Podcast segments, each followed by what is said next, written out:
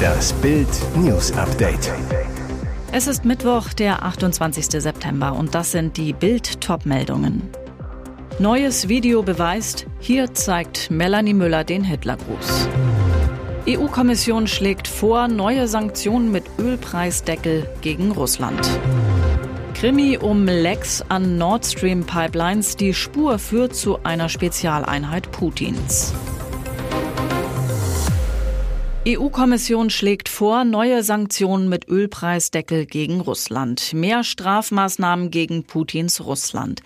Die EU-Kommission hat einen Vorschlag für ein weiteres Sanktionspaket gegen Russland wegen der Invasion in der Ukraine vorgelegt.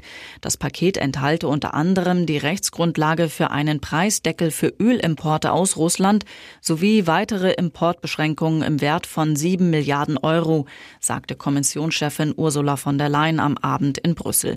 Wir sind entschlossen, den Kreml für die erneute Eskalation büßen zu lassen, so von der Leyen mit Blick auf die Referenten in der Ukraine. Der Vorschlag für neue Strafmaßnahmen ist auch eine Reaktion auf die russische Teilmobilmachung im Krieg gegen die Ukraine. In der vergangenen Woche hat Russland in seinem Angriffskrieg auf die Ukraine einen weiteren Schritt in Richtung Eskalation unternommen, sagt von der Leyen. Wir akzeptieren weder die Scheinreferenten noch irgendeine Art von Annexion in der Ukraine. Krimi um Lecks an Nord Stream Pipelines. Die Spur führt zu einer Spezialeinheit Putins. Es war eine Sabotageaktion. Darin sind sich die umliegenden Länder, unter anderem Schweden, Dänemark, ebenso sicher wie die EU, die mit Gegenmaßnahmen droht. Wer steckt hinter der Sabotage? Wohl Putin. Auch wenn es noch nicht bewiesen ist. Noch nicht. Nach Bildinformationen aktuell im Verdacht der russische Militärgeheimdienst GRU.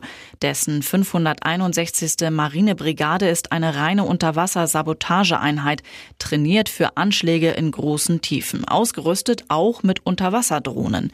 Zudem ist GRU auch engstens eingebunden in die Überwachung der Pipeline. Stationiert ist die 561. Marinebrigade in der russischen Exklave Kaliningrad direkt an der Ostseeküste. Sie sei in der Lage, sich der Pipeline zu nähern, solche Anschläge auszuführen, heißt es aus NATO-Kreisen. Die Marinebrigade verfügt nach NATO-Erkenntnissen zudem über zwei Mini-U-Boote und Unterwasserdrohnen. Mehr dazu lesen Sie auf Bild.de. Neues Video beweist, hier zeigt Melanie Müller den Hitlergruß. Der tiefe Fall der Dschungelkönigin. Bei einem Auftritt von Melanie Müller bei der Hooligan-Truppe Rowdies Eastside am 17. September brüllten Neonazis Sieg heil, reckten dabei den rechten Arm. Müller beteuerte, nachdem ein Video davon aufgetaucht war, den Auftritt sofort abgebrochen zu haben und distanzierte sich von den Vorfällen in ihrem Publikum. Doch jetzt zeigt ein neues Video, wie die Ballermann-Sängerin dem Mob vor der Bühne den Hitlergruß zeigt, mehrfach und eindeutig. Es sind 16 Sekunden, die Melanie Müller wohl die Karriere kosten werden. Der Clip, der Bild zugespielt wurde, zeigt, wie Müller vor mutmaßlichen Neonazis auf der Bühne steht. Das Mikro in der rechten Hand stimmt sie an Ost, Ost, Ostdeutschland. Ein Schlachtruf der Fußballszene. Das Mikro wandert in die linke Hand. Müller und die Menge skandieren weiter Ostdeutschland. Bild versuchte die Partysängerin telefonisch für eine Stellungnahme zu erreichen. Erst ignorierte sie die Anfragen, jetzt meldete sich Müller zurück. Seit elf Jahren stehe ich auf der Bühne und mache immer diese Handbewegungen. Nicht aus rechtsradikalem Hintergrund, sondern zicke, zacke, zicke, zacke. Also genauso, wie ich es dort mache. Mehr zu den Vorwürfen lesen Sie auf Bild.de. Konsequenzen beim NDR. Funkhauschefs verlieren ihre Jobs. Der NDR zieht erste Konsequenzen aus den Skandalen der vergangenen Wochen. Der Chefredakteur des Funkhauses Kiel, Norbert Lorenzen, und Politikchefin Julia Stein verlieren ihre Jobs. Grund sind Vorwürfe über ein Klima der Angst im Funkhaus sowie Einflussnahme auf politische Berichte. NDR-Landesfunkhausdirektor Volker Tormelen teilte die Personalien den Mitarbeitern heute intern mit. Der jüngste interne Prüfbericht, Bild berichtete, habe als wesentliches Problem vor allem im Fernsehbereich ein Redaktionsklima, das von mangelnder Kommunikation und fehlendem Vertrauen geprägt ist, identifiziert. Viel Kritik vor allem an Lorenzen. Mitarbeiter seien von dem scharfen, konfrontativen Umgang Lorenzens abgeschreckt worden, so der Bericht. Besuche im Chefbüro seien selbst für gestandene Redakteure manchmal ein Kraftakt gewesen. Ebenfalls im Fokus die Politikredaktion. Es gebe keine ausreichende Vertrauensgrundlage zwischen der umstrittenen Ressortchefin Julia Stein und Mitarbeitern. Und jetzt weitere wichtige Meldungen des Tages vom Bild Newsdesk. Ganz unten. Palast degradiert Harry und Meghan vor aller Welt. Meghan muss ausgeflippt sein, als sie das gesehen hat. König Charles III. hat den Thron bestiegen, jetzt weht ein anderer Wind in der britischen Monarchie. Und jetzt hätte er auch die Macht, um Sorgensohn Harry und seiner angriffslustigen Frau Meghan einen mitzugeben. Auf der offiziellen Homepage der Royal Family hat es eine Veränderung gegeben, und zwar eine mit Beigeschmack. Prinz Harry und Herzogin Meghan sind bei der Aufzählung der Familienmitglieder am Wochenende nach ganz unten gerutscht. Das berichtet unter anderem Page 6. Unter Harry und Meghan wird auf der Homepage nur noch Prinz Andrew aufgeführt, der in Ungnade gefallene Sohn der Queen. Zwei Jahre ist es her, seit Harry und Meghan ihren Rückzug aus der Königsfamilie angetreten und in die USA ausgewandert sind. Als sie noch arbeitende Mitglieder der Royal Family waren, standen die Fotos der beiden gleich unter denen von William und Kate. Alles zur Degradierung von Harry und Meghan lesen Sie auf Bild.de. Stuttgart-Profi Karazor, seine neue Liebe nach dem Ibiza-Knast. Er hält seine neue Liebe ganz fest im Arm. Im Hintergrund ragt der beleuchtete Eiffelturm in den Pariser Nachthimmel. VfB-Profi Atakan Karazor saß im Sommer sechs Wochen auf Ibiza im Knast. Noch immer steht er unter Verdacht, nach einer Party eine Frau vergewaltigt zu haben. Jetzt zeigt er sich auf Instagram erstmals mit einer neuen Frau an seiner Seite. Wie Bild erfuhr, ist sie Karazors neue Freundin. Das Paar verbrachte das freie Wochenende in Paris. Gestern stand er in Stuttgart auf dem Trainingsplatz. Karazor hat seinen Alltag zurück, aber die Sorgen ist er deshalb noch nicht los. Seit Ende Juli ist er auf Kaution frei. Die Ermittlungen laufen in Spanien weiter. Justizpressechefin Agnes Antic zu Bild. Es gibt noch keinen Termin für einen Prozessbeginn. Das Verfahren befindet sich noch in der Ermittlungsphase. Karazor und seine Anwälte haben nach Bildinformationen Hoffnung, dass die Ermittlungen eingestellt werden, ohne dass es zu einem Prozess kommt. Ihr hört das Bild News Update mit weiteren Meldungen des Tages. Herr Habeck, ein Blackout bedeutet für mich den Tod.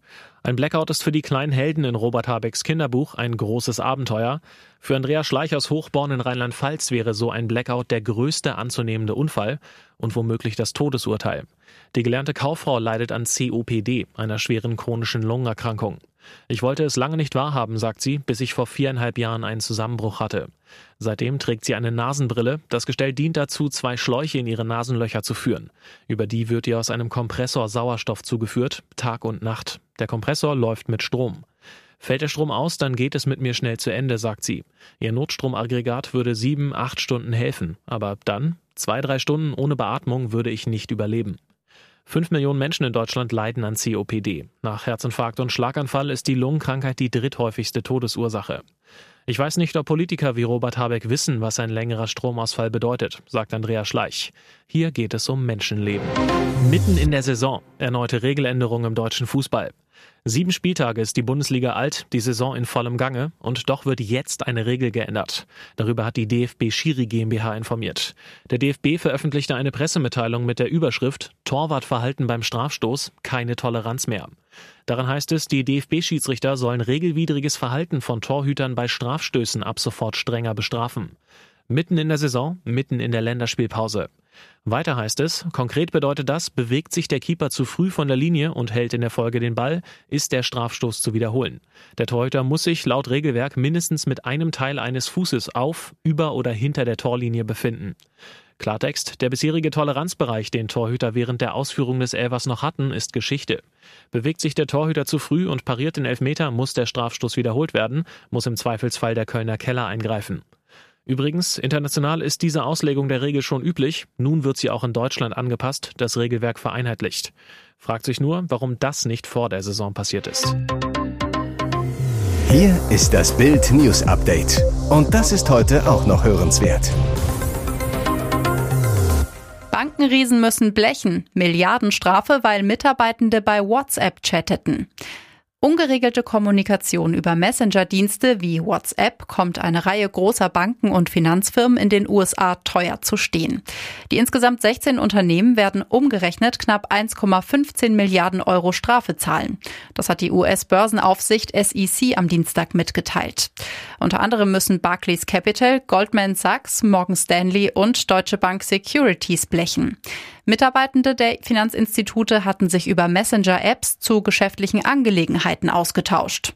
Die US-Behörden sahen darin einen schwerwiegenden Regelverstoß, da die Unternehmen die Kommunikation in den verschlüsselten Diensten nicht wie vorgeschrieben archivieren konnten. SEC-Chef Gary Gensler kritisierte, dass die Finanzfirmen dadurch das Vertrauen des Marktes beschädigt hätten. Bereits Ende vergangenen Jahres wurden gegen die Großbank JP Morgan nach den Ermittlungen Strafen von insgesamt 200 Millionen Dollar verhängt. Der erste Kandidat für Promi Big Brother. Er könnte über Bohlen auspacken. Bild erfuhr, DSDS-Kultkandidat Menderes Badji ist der erste von zwölf Teilnehmenden der diesjährigen Ausgabe von Promi Big Brother. Die Sat1-Show startet am 18. November. TV-Erfahrung bringt der schräge Sänger reichlich mit. In 15 Staffeln von Deutschland sucht den Superstar war er bisher zu sehen und zu hören. Rekord. 2002 nahm Menderes zum ersten Mal an einem DSDS-Casting teil und scheiterte kläglich. Auch in den darauffolgenden Staffeln war ihm kein Glück beschieden, aber er steigerte seinen Bekanntheitsgrad enorm und seine Beliebtheit beim Publikum. Menderes wurde Kult. 2016 wurde er sogar zum RTL Dschungelkönig bei Ich bin ein Star holt mich hier rausgewählt. Mittlerweile kann Menderes gut von seinem Gesang leben. Er tritt regelmäßig auf. Ein erstes eigenes Album ist demnächst geplant. Auch hat er sich eine Fanbasis erschaffen, die komplett hinter ihm steht. Ihr hört das Bild News Update. Long-Covid ist das Schreckgespenst, wenn es um die Folgen einer Corona-Erkrankung geht. Die möglichen Beschwerden sind breit gefächert und reichen von Kurzatmigkeit über den Verlust von Geschmacks- und Geruchssinn bis hin zu Kraftlosigkeit. Laut eines britischen Forscherteams gibt es insgesamt 62 Symptome, die im Zusammenhang mit Long-Covid stehen könnten. Darunter auch kognitive Probleme wie Konzentrations- oder Gedächtnisstörungen.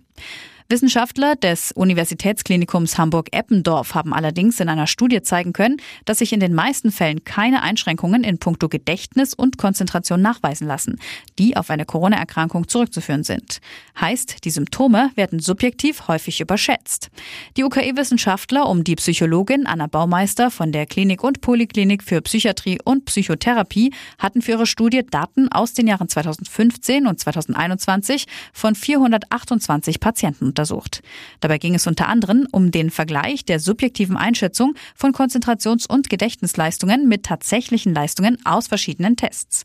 Das Ergebnis? Es konnte in den meisten Fällen keine Verschlechterung nach einer Corona-Erkrankung festgestellt werden, auch wenn die Patienten angaben, dass sie sich seitdem etwas zum Negativen verändert haben. Weitere spannende Nachrichten, Interviews, Live-Schalten und Hintergründe hört ihr mit Bild TV Audio. Unser Fernsehsignal gibt es als Stream zum Hören über TuneIn und die TuneIn-App auf mehr als 200 Plattformen, Smartspeakern und vernetzten Geräten.